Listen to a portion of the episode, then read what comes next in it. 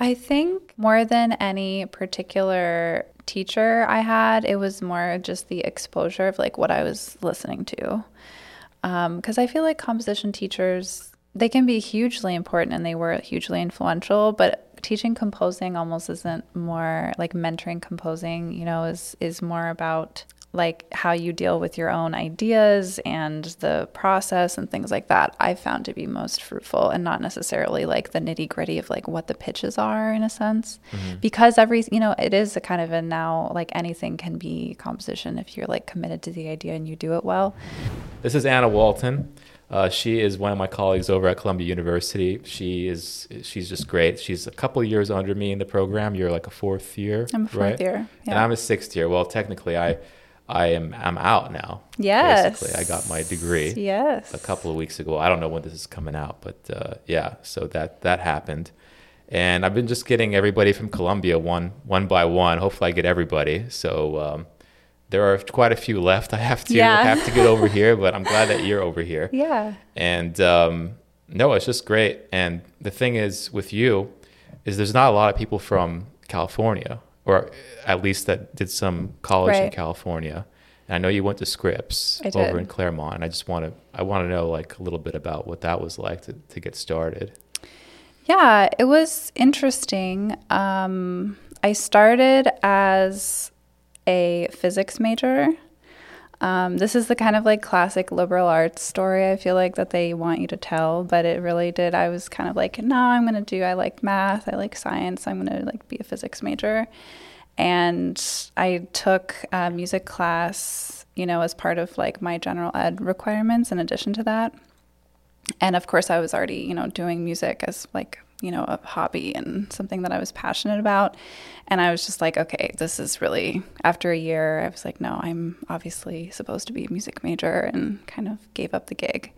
So, um, that was good in the sense that they have that, you know, flexibility and you can kind of just, you like at Scripps, you know, you go really for the school more than like a particular program or person, I think. Um, so for me, that worked out well. Um, it was a bit odd because I started as a music major and it's super small, so there's only a few music majors per class per year. Um, but they didn't, they don't actually have a composer there. So uh, I ended up taking composition with Tom Flaherty at Pomona, which mm-hmm. is part of this, you know, Claremont College like consortium type of thing.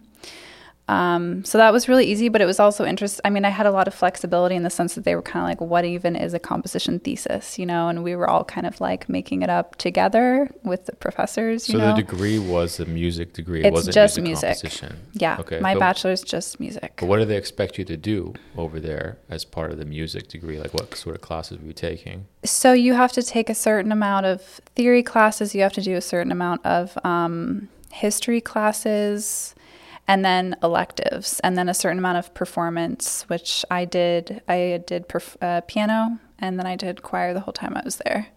But it's pretty light, actually. You know, it's different from kind of the conservatory style, or even just I think like maybe at some bigger universities also that are a bit more focused on like the music schools. Mm-hmm. Like I never took counterpoint. I never took orchestration. Really? Um, really. Wow. So how did you? So let me back up a little bit. So you went there for physics initially, right? But then you yeah. I mean, I would say I went there for Scripps, okay. and I was like, I'm gonna do physics because I was kind of like rejecting like this. You know, I was trying to be like, nah, I'm not gonna do music. I was kind of trying to. I was in denial about it. I feel like because when I finally was like, no, I'm gonna do music, I'm like, everyone was like, well, yeah, obviously. So. But how? Like, when did that switch happen? Like, it happened in the first year because you declare your major. Okay your sophomore year.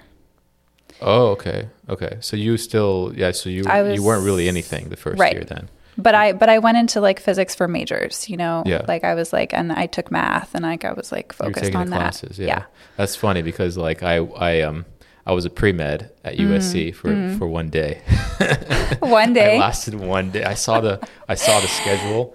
Oh. Of classes I had to take, and they were telling me that I had to take all these science courses every single summer if I was going to mm. graduate on mm. time. Yeah. Uh, because the music uh, workload at USC was like 132 credits or something like this over four years. and then another like I don't remember how many credits on top of that. So you had to like and I had a scholarship, so I had to to to, to be within the scholarship parameter. Right. I had to do it all in four years. Right, right. And I was like, I can't do this. You know, like wow. this is not what I want to do at all. But I, I was thinking about it. But wow. it's interesting that for you, you actually took the classes. See, I never yeah. sat in a, a, biology class or any of that stuff. But do, I, I did you last. not have to for your like general ed? You didn't have to do a science course or anything like that? No, there? I uh, well, I took a bunch of AP classes. Did you have to do that okay. in high school? I so? I took AP, but Scripps doesn't like take Recognize? any AP. Okay.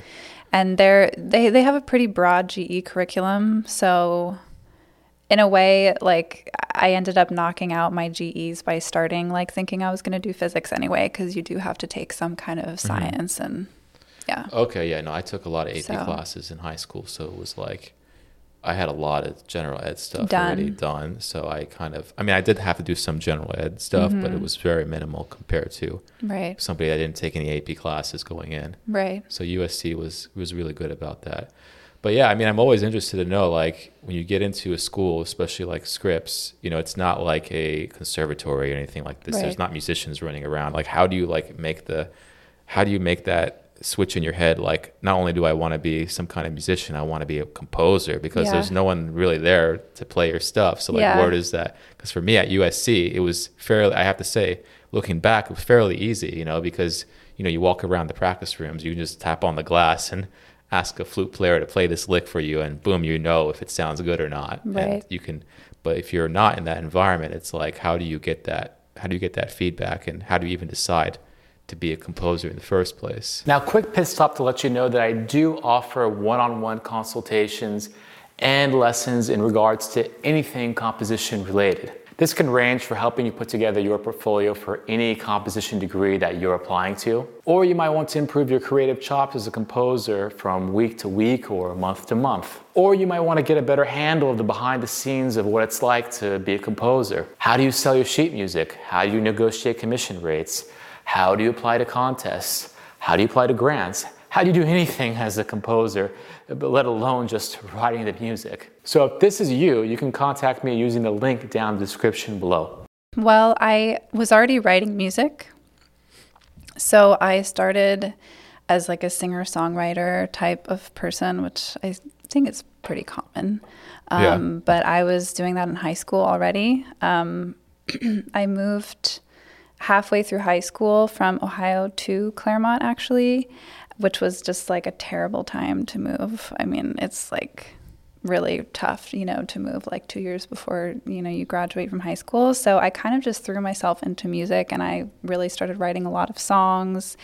And, you know, I had like a music MySpace and like, you know, oh, playing oh, cool. and I played in a couple coffee shops and stuff like that. So it was already something that I just loved to do myself.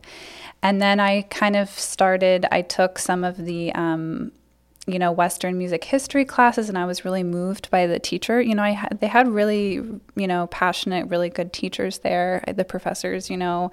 Um, and I thought, okay, this is, you know, I, I mean, it sounds very cliche, but I, I remember hearing Rite of Spring and being like, oh my God, I didn't know music yeah. could be like this. I was the same way too. Rite of Spring was my first. It it opened my eyes, and I was like, "Wow, music can make you feel like it can be something other than beautiful, and it mm. can still be strong." You know what mm-hmm. I mean? I felt like, "Wow, I feel this in my gut," you know. Mm-hmm.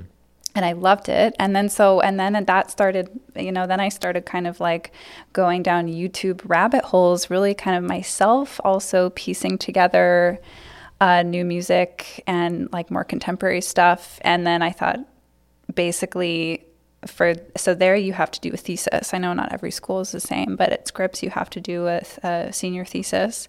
Is that a written thesis or a, well, like an essay kind of thing, or that's the that's the thing okay. is since there were no composition majors, we were kind of in discourse like what would that look like, and they decided well it would be 30 minutes of music. And i was like do i want to write like a 100 page paper or do i want to write 30 minutes of music? And i was like for sure 30 minutes yeah. of music. Like that's like is that even no brainer yeah.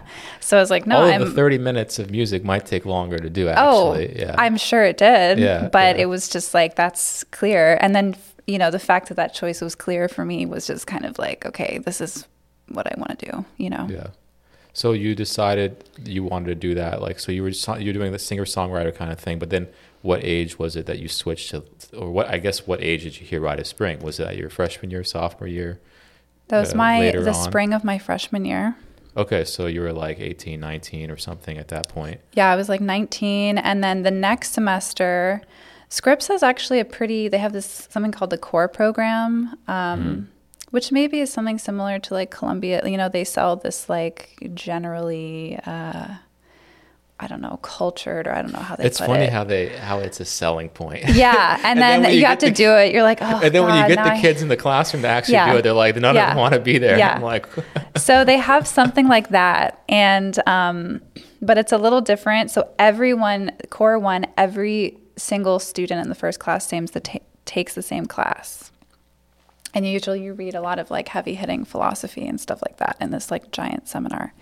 And then core two and three are more like shoot offs that are supposed to kind of relate to core one, but there's different classes. And so for my core three, I ended up taking a class with David Kubek, who actually now is conductor for Phonema. So he ended up getting into new music. Oh. Um, even though he, you know, mostly does, you know, he's an orchestral conductor mostly. Um, but anyway, he taught a class where we basically went through Alex Ross's The Rest is uh, Noise. The Rest is Noise, yeah, yeah, yeah.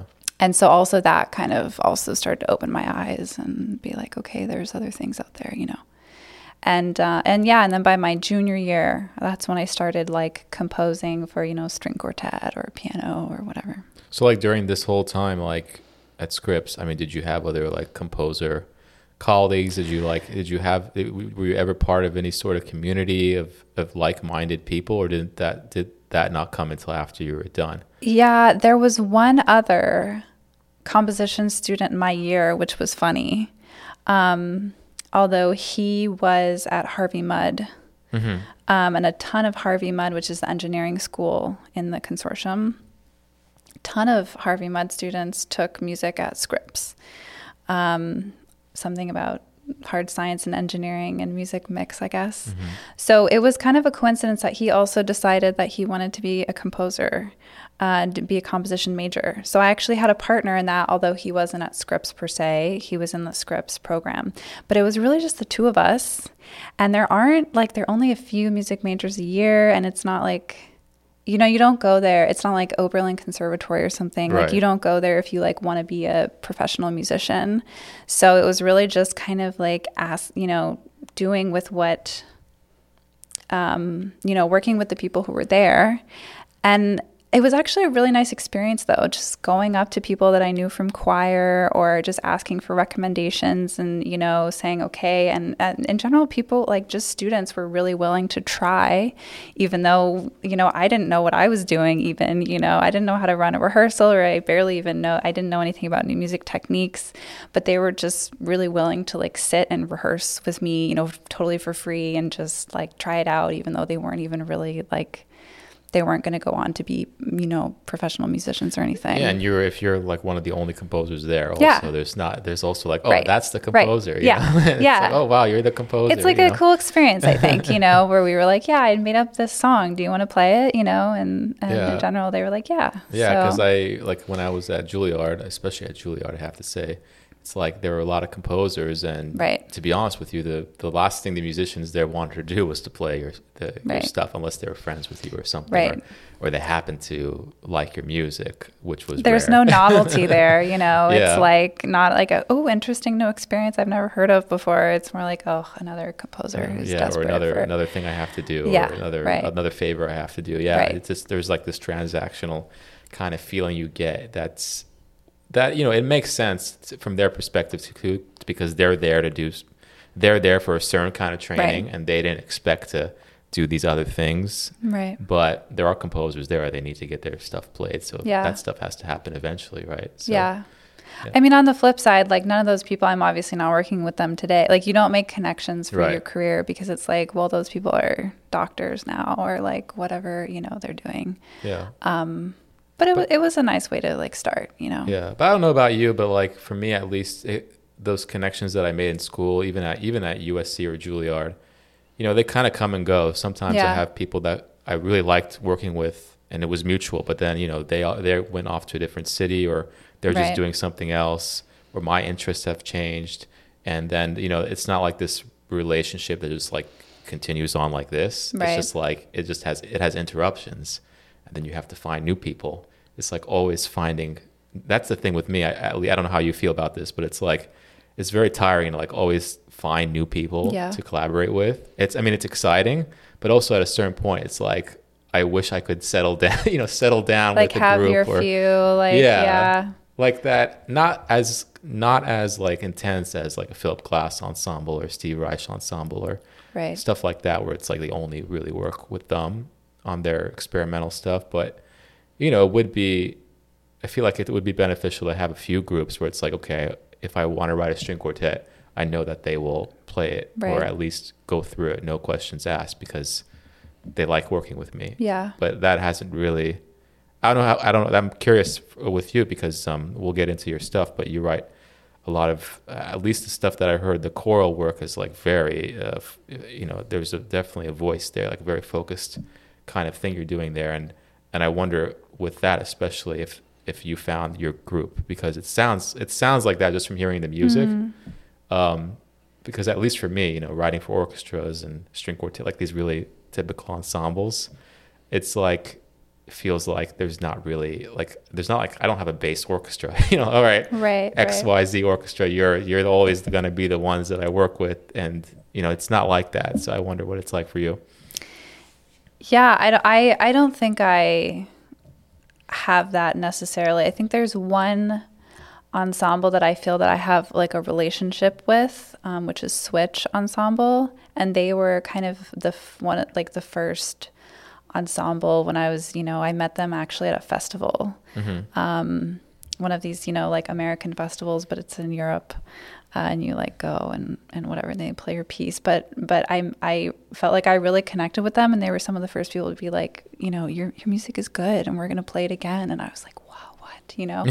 um, and so they've and then they've played my pieces several times and like programmed me and and and then we applied to a grant together um, so i feel like i do have a relationship with them like i could reach out and you know so i have i have that relationship with them but i think it's tough you know to find ensemble. There's just like so many composers in the world and it's like one of these also just life human like interaction kind of things you know? It's like Yeah. uh, building relationships with people it's not as simple as you know it it, it can be kind of transactional i think um Yeah, I mean, it's also tough for composers in general because you know we are told all the time to just focus on the music, which Right. is true. But Right. there are these other factors that go into there play. are totally other factors and it's like learning like you're dealing with human beings and like you know figuring that part out uh recently i worked on a piece that truly was a collaboration like kind of a long process with a performer and then like you know recordings and a piece came out of that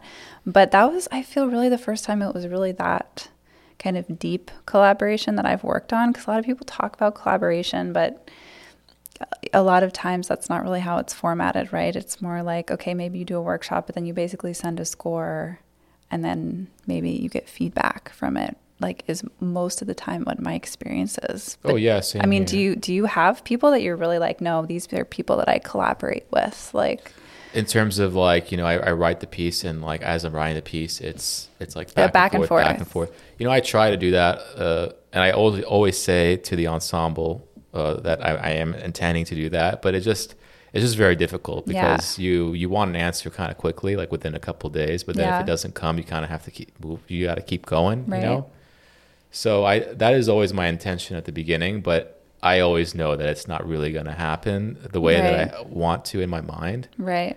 um, but everybody has good intentions, just that it's very hard to make that space for what whatever that true collaboration. Well, I think is. it's in this case.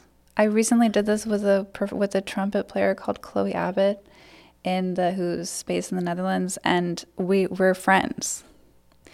And that's why we could do it because I could invite her over and we would have coffee and then spend two hours like in the mm-hmm. studio recording stuff and then have another conversation and and it's like if you're working with an ensemble where you're like the time is you know scheduled like rehearsal time it's just like not the same Yeah. You know? Yeah. And I might, and to be honest with you, my brain is wired that way now. It's like, Yeah. okay, what can I do Yeah. that I can get in an hour, two Right. hours? no and- it's it's how the system how works is, so it's smart to do that then you have more successful like there's a reason why that you do that right I mean, the, I mean, I want the stuff to sound good at Right. the end of the day. I don't want it to be like, Right. oh, you know, I really intended this, and then like make excuses for why something sounded that way. Like I hate doing that because I don't want to put the musicians in that right in that predicament either. And it has happened a couple of times where the musicians weren't comfortable playing the stuff, and I'm like, well, you know, I I really hate that feeling of Yeah. of making the musicians feel that way because I don't want them to feel uncomfortable on stage either. I want them to be confident in what they're doing. totally So that's part of the reason. But yeah, you're right. It is it is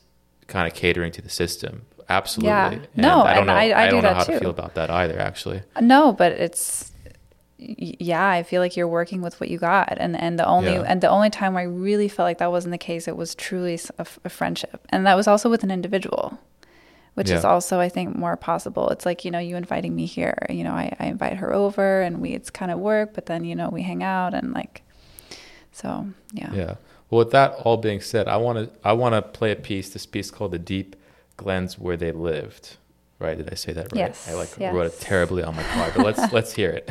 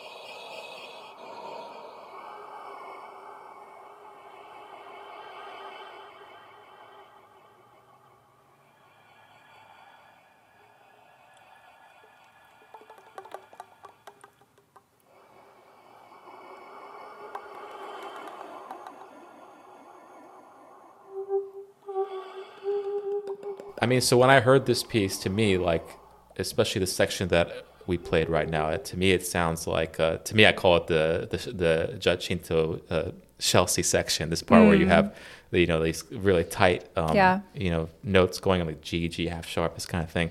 But it's not just that. It's this thing with the with the pipes, and I didn't really understand when I was looking at the score what that was. But later, I figured out uh, what was going on. Did you see the video? I didn't see the video. Okay, because Yeah. obviously in the video you just see it, so Yeah. yeah, I Actually, kind of like not seeing it. Like Hmm. I had to guess what I was listening to because I thought, oh, uh, maybe that is just a normal voice, but uh, but maybe not. Like I, it had me guessing looking at the score. right. So I wonder if that would have changed my experience looking at the actual performers. But anyway, I'm just wondering from you, like, how did that all come about? Because to me, it's it sounded like something you would have to collaborate on. It doesn't sound like something you can just show up with. Right. Um, so that was one of the pieces that I've had this process that I also have continued to do. It depends on the situation, but um, which is where instead of collaborating directly with them, I like collaborate with myself. Like I make sure that I can do all of the experiment. You know, I experiment and like make all the sounds myself, and then I translate to the performers like how to do that basically. Um, and especially as a vocalist, I liked, you know, as a, I mean, as a singer, I'm, I'm not like, I don't sing publicly or anything like that anymore, but I was in choir for like 20 years of my life, basically. Um, so I like to sing and, um, so basically this piece there's the pvc pipe and then there's just a little hole cut in it in the side almost like a flute like a very rudimentary looking flute. Uh, and it actually started because in, a, in another piece which is a talk piece which i did my first year uh, at columbia the ending i have the uh, charlotte the soprano whisper something into the head joint of a flute and it was that was just kind of a like a poetic solution. Like i i didn't want it to start and end in the exact same way. I wanted to avoid that. So i thought okay i'll filter the sound of her whispering through a flute head joint since since they have a flutist in the ensemble right? Um, and i thought I thought more about that and I thought, you know, I really liked that sound. I think there's a lot of potential there, but it's not very realistic to ask six singers to have six flute head joints. okay that's not a good idea. Mm-hmm. So um, that that's how the pipe came to be basically. Okay, well, I can make something kind of similar and rudimentary and um, and try this and then i just started playing around with it and experimenting and recording myself and i realized i i by the way my dad helped me make them and just kind of picked a random length and width and didn't think too much about it and they were all slightly different lengths and then i realized okay actually they they all have tones that are around a g and so when I'm singing a G into them, then there's this kind of weird, um, you know, resin, you know, they, they have their own will. And if you do these little micro glisses, then it changes what's coming out, you know, um, if you kind of bounce it on your mouth, basically. Mm-hmm. Um, and so that's how those pitches got chosen basically and i thought okay well then then i can interweave these and all the pipes are a little different so the tuning's a little different um, and that's how that piece was kind of born um, which has its also disadvantages because you know I I can't practice the bass, for example, singing. Mm-hmm. Um, so that was kind of a surprise when you heard the bass. Yeah, and and it was you know maybe a very simple, um, not the most creative solution to just pop it as a bass, you know, basically an octave below, and just have him like as a supporting role and some of those things that are too high, you know, for to ask expect a bass to sing uh, for a long period of time. But so that kind of experimenting myself and then passing it on, I found to be really fruitful and, um, you know, getting away a little bit from this like imagining in my head what all the harmonies are going to sound like, which I still do, of course. It really depends on the situation. Like if you're going to write for orchestra or something like that, then that's kind of how that goes, you know, or, or you make a mock up or whatever the process is. But just working with physical objects, I found to be really um, fruitful thing. And that was one of the earlier pieces where I, where I started that kind of process. The idea of taking like a, like an object or something yeah. not or not even like a PVC pipe is not something that's musically uh, obvious choice to, to use. It's right. it's not like something that uh, you know obviously makes musical sound either, and the idea of like actually making making it. So, but that but it seems like something that could be easily replicated. You know, yeah. like like if another like choral similar choral group wants to do that, they could they can just go to Home Depot and buy a bunch exactly. of PVC pipes. And do what I did. And, and do right? what you did, right? You like just need a really, drill bit and. Yeah. Well, you need a drill bit. You need to you, know how to you, use you one. do have to like have a special drill bit to make oh, the really? hole, but you know. Yeah. I, I, think it's a reasonable ask, you know. But but yeah, it's also practical, you know, yeah. and, and and that's why I didn't ask for six flute head joints because that's just a terrible idea. That's not a practical, mm-hmm. you know, thing to do. You could do that and then it would have a premiere and then that would yeah, and also there's kind of a visual thing too with yeah. the flute head joints because you right. then all of a sudden the sound of flute is in your head, right? Which is not what you want. You want right. you know this is a this is a specific choral type of sound that you're going for, yeah. right?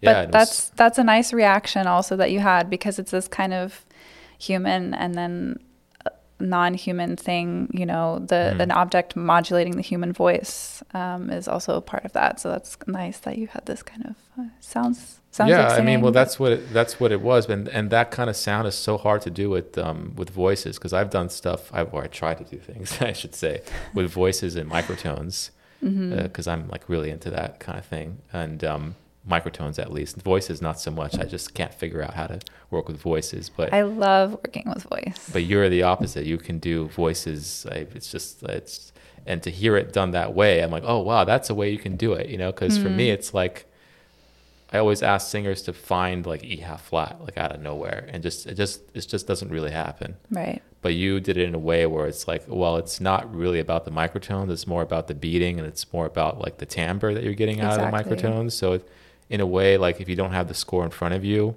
it's not really about the microtones, right? Which I really like. Right. I really like that the piece is not about microtones. If yeah. that makes sense. No, that's At least absolutely that's my, the way I right. heard it.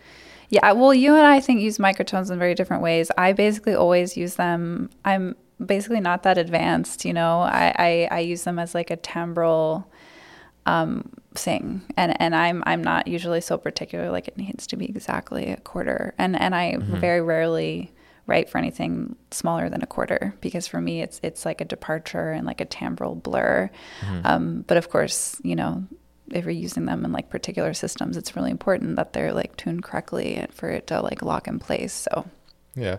Well, in this next piece that you that uh, you shared with me, is piece called approximations. You actually you well that's true. You did put minus yes. thirty one cents plus forty one cents. Yes. Okay. I mean, did, Thanks for just do all that like, stuff. Actually, so let's let's hear it. It's a piece for alto sax, snare drum, vibes, piano, electric guitar.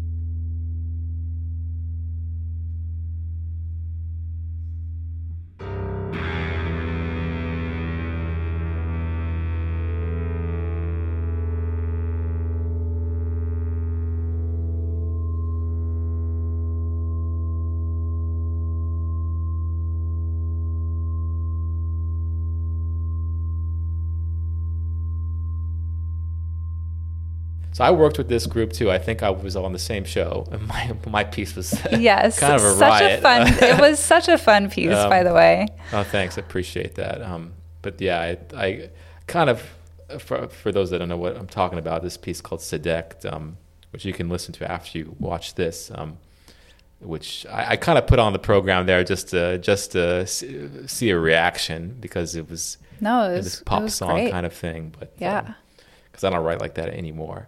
But let's talk about your piece. I I was surprised by what you just said because you have all these things that say minus 31 cents on the B flat, which is the seventh partial of the C right. fundamental. Yes. But then you got like an actual, not actual, but I should say equal tempered B flat going on at the same time. Yes. And uh, that, you know, this is the part that we just played. So you are picking things, but it seems like you're, it's also for a timbral effect actually. so yeah, so okay, I have to. Normally, I do what I just said previously, which is I'm normally just thinking like timbrely. This is was a different kind of um, situation because the idea for this piece started with just playing the lowest C on the piano for a really long time. And if you do that like a real like minute, several minutes and hold the pedal down, it is wild. Like everyone who has a grand piano should do it because it's it's just absolutely wild the sine tones and the partials and all this kind of high, higher stuff that comes in and out and it's just amazing. And so that was the concept of the piece, and that's indeed the pianist has very few notes, and most of the piece are just playing that low C. So in this case, it was orchestrating that low C out, which is why I was working on working with those particular um, pitches as uh, partials of a C mm. fundamental. but within the range of you know the the other instruments.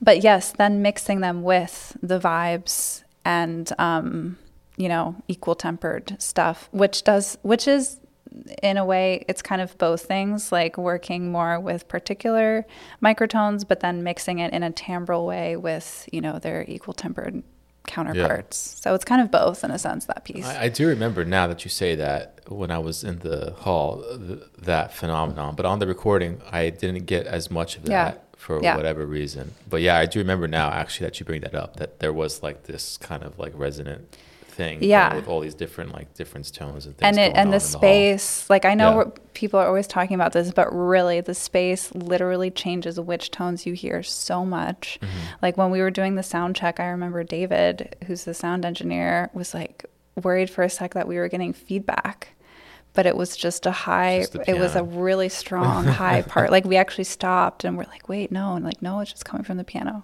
wow that's oh. crazy. And did you hear like were there certain pitches? So were the pitches that you? I know we're getting like really deep into this, but um, I'm, that's what the piece is about. Were the were the partials that you picked out like the minus like the seventh partial, and then you even went up to like the thirteenth partial? I don't know if you went higher than that, but were were these pitches selected because you heard them coming out of the yes. piano as you were practicing? Yes. It? Wow.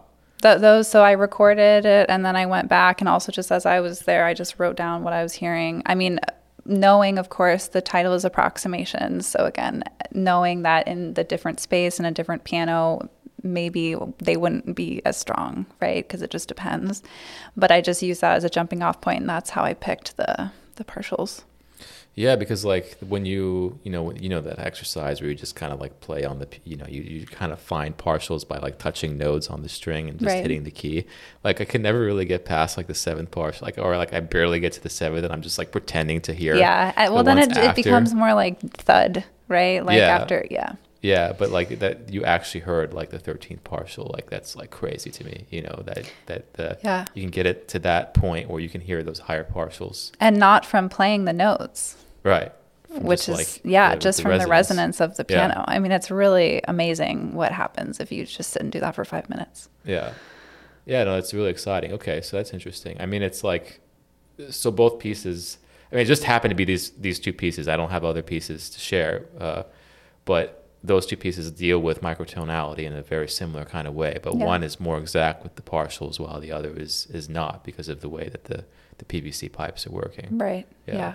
So I mean, all this kind of stuff, and I think Columbia has kind of reputation for this a little bit. Um, but a lot of this kind of stuff is is like stuff that's like imported from Europe, you know, mm-hmm. and that's that's kind of something that we both have in common a little bit. That you know, we we started out in California with our educate like our music composition education, which is like the wild wild west, you know, with yeah. anything kind of goes. I feel like over there. But then you went over uh, to Europe, right? I mean, you went over to Graz to study with Beat Furrer, which is like you know big name. Yeah. What was like? Were all these techniques and things you were learning? Where did it come from there initially, or going down your YouTube rabbit hole? I mean, like how did how did like that style change from like songwriting to the stuff you're doing now? I think um, more than any particular like teacher I had, it was more just the exposure of like what I was listening to. Because um, I feel like composition teachers, they can be hugely important and they were hugely influential, but teaching composing almost isn't more like mentoring composing. You know, is is more about. Um, like how you deal with your own ideas and the process and things like that i found to be most fruitful and not necessarily like the nitty gritty of like what the pitches are in a sense mm-hmm. because every you know it is a kind of a now like anything can be composition if you're like committed to the idea and you do it well but um I think Graz was really important and influential because I was just going to a lot of concerts. You know, I went to Impuls while I was there. That's a ton of concerts and just the things that my, you know, that I was hearing and exposed to. Um, a lot more European music and like German music. Um, but you know, I also just tried to go to a lot of festivals since I, especially my bachelor and master's my master's also wasn't at a like conservatory type place. Um, it was also an extremely small department. So I kind of supplemented um, not having necessarily as much access or exposure to stuff that someone who went to a conservatory might by trying to do a lot of summer festivals for a few years and so also just those experiences and you know like hearing what other people are doing and and honestly youtube rabbit holes like you can learn a lot from youtube you know? Especially now that you could find especially now. Yeah i mean this was starting when i was doing this it was more than 10 years ago is when i started. But even then, you know, um, just listening, you know, it was was the most important thing I think to to kind of get that influence. And then, you know, you start to digest more and more and I think you take little bits with you and and uh and then I think you reach a point where not that much seems new or surprising in a sense and then that's kind of up to you, I guess, to to create something that you find like new and surprising and interesting. Yeah. But I mean, I feel like I mean, I feel the same way. Like I, I know so many things now, but it's also like, well, part of you feels like, well, I want to try all those things, but also part, but then uh, the kind of, you know, the other part of me says, you know, you got to just stick to what you know in a, in a sense, but add those things slowly over time. And that's like really hard for me mm. to do. I'm mm. like, I kind of want to try all the new things. Yeah. But I know that if I try to do that, like everything that I've done before will kind of get erased in a, in a way. So I don't know. It's it's always a bit. I feel like I don't know if everybody struggles with this, but at least I do. It's like I I feel like my stuff at least is like so relatively conservative to things that I hear, mm. and it makes me like wonder if I'm like pushing my art as far as I could. Mm. But I already I know that I'm coming from a place, especially like five, six, seven years ago, that was like so such so different than how I am now. That like maybe this is the correct progression for me. Right. So like for you, like starting out as like a you know singer songwriter, I mean that's like you know you're it's just that's like a different art form almost yeah, entirely. Totally. So to go from that and over like four, five, six years, you know, be writing this kind of stuff you're doing now, or even more years, I guess it's it's it's a big change, and I don't yeah. I don't think people really realize like the progression, like the true progression you're taking as an artist. Um, you know, with the, over over time. Right. You know, they just hear that that piece that right. you wrote, you know, and and that's you now, but they don't know that okay, that's not where you started. There was there was some there's a backlog of progression that that got to that point, and maybe yeah. that piece sounds conservative or whatever compared to something else, but for you, it's like that was the logical progression over time. Right. I mean, I think the longer I compose, the more I like I think when I started to I, I, I made a very it felt like a schism where I was like, okay, I was doing songs before and now I'm writing, you know, classical music for string quartets and like this is a totally different thing. And the more time I do it, the more I actually think it's coming from the same inner like creative hmm. place, mm. activating the same kind of things. Um, the further I get I, I, see those as actually related. Um, and because it's the same search, I mean, maybe the singer songwriter, there's a little bit more of this, like, you know, also I was like 17, so I was really emo and like I had all these things that I had to express about myself. So I don't necessarily um, think about it in that directive a way now, but just this search for something that feels exciting and just this instinct, you know, is is the same instinct I'm tapping into now. Um, but I think, you know, in terms of what you're saying about like the journey and like how do you incorporate things, I feel like I have two reactions to that. One is that I know exactly what you mean. And I think it has to do with it being authentic to the music for me. Like, does the music need this? Or, you know, is, or am I just wanting to add? You know, I, I, I don't I try to avoid adding things in as like flavoring or just to add them and figuring a, a, a way how to, you know, to create music where it's like part from the root part of the music, if that makes sense. No, it makes a lot of sense to me. Yeah. You know, um, I think that's important. And also, the other thing is like, there's no one direction, right? Going from conservative to like non conservative. It's like we've you know, how long ago did Annea Lockwood burn a piano? Right, like we've done true. everything now. Like it's all it's all been done. All like all the radical stuff has been done. So just do something like interesting and particular to you. You know what Well, I mean? that's the thing. It's freeing in a way. Yeah. But also it's scary because you can do whatever you want and it's freeing. right. Right. And um, yeah, and it's almost like, well, what's the point if everything's? But there's also that. There's that that trickles into my brain every so often. Well, what's the point if like this has already been done? You know. But also part of it is like I actually really like, especially the last. I have to say, um, last three four years, I've realized that I do enjoy composing. Might be sound crazy to say as someone I've been writing music since I was eight, but I, if I'm really really honest with myself, I I didn't like love the act of composing. I would like kind of dread like having to Yeah. go and do it. You know, I like the idea of having a piece done and uh, hearing it and all that stuff, but like the actual w- work involved, like I just never looked forward to doing it. And now I'm the opposite. I'm like I can't wait to like you know log in my time today to to compose. That being said, you know I don't write eight hours a day or anything like that. I think Right, that's part of the reason I Well, that's I write very little actually, maybe one two hours a day on average. Yeah. If I were to average out the week, it's probably around that that amount of time, and uh, just making sure that that time is like sacred time. I think that's something I learned from Georg uh, Hmm. Friedrich Haas. It's like this spiritual time, you know, like almost like going to church, just kind of feeling.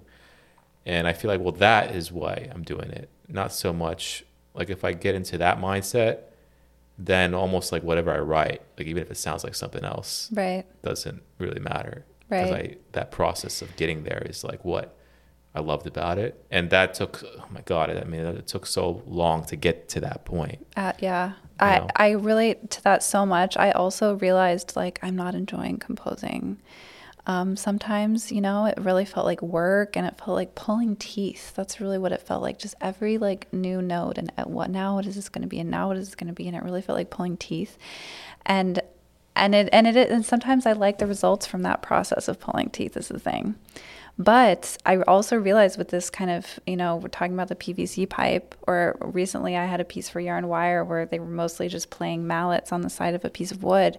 And that was so fun to write. Like, because I was just at home, like playing, bouncing a mallet off the end of a table and figuring out how many ways I could do that. And it was so fun. Mm-hmm. And so, also, this way of working where I'm playing with, like, it feels like playing you know and and and that feels so different than like imagining okay what are the harmonies like of this going to sound like so just for me that's also been a really like, like fruitful change you know Yeah, um like enjoying pr- composing again yeah, I've done something similar to, in in that in that way of like changing my way of composing.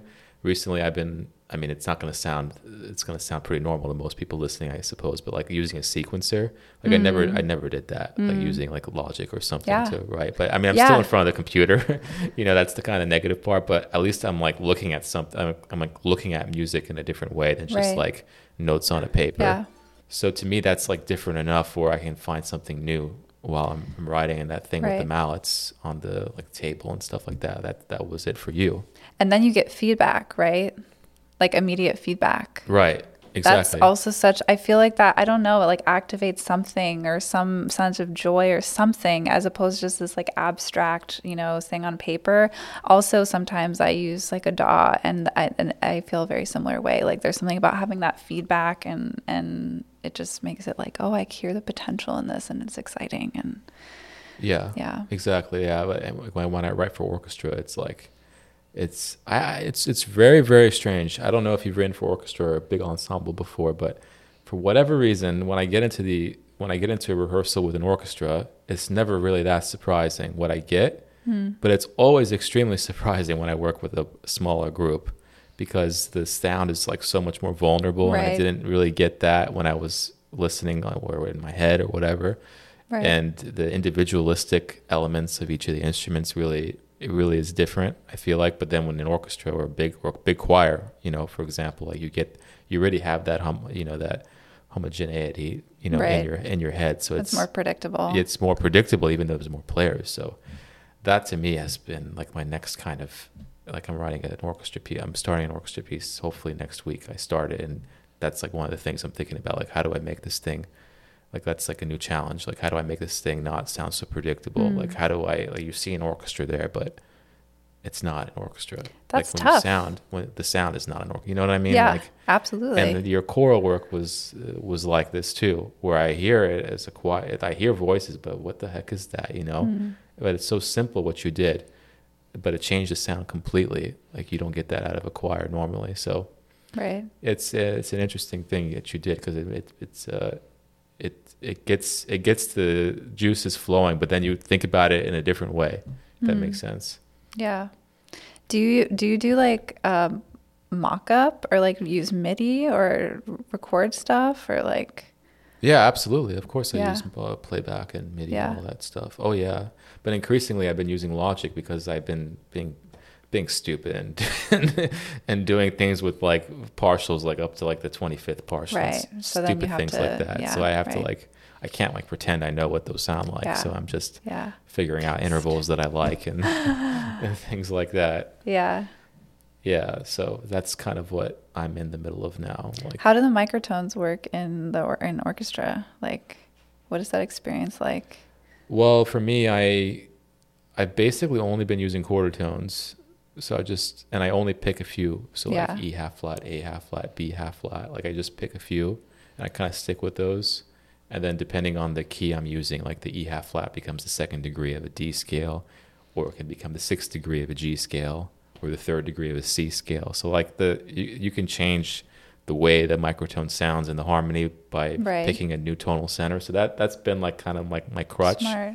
Yeah. you know like the last few pieces have been like that but i really would like to figure out like how to make these like soundscapes where i'm not just using quarter tones and um yeah that's the next kind of challenge like how to do that um so anyway i don't i have no idea but I'm trying to figure out like what the next step is Right. and not just be in my old ways Right. just what you know out- works. Right, you know, because I know that works, but I don't know what the next thing will be. I when I start next week, I guess I'll start to throw some darts at the at the page, you know. But Yeah. we'll see.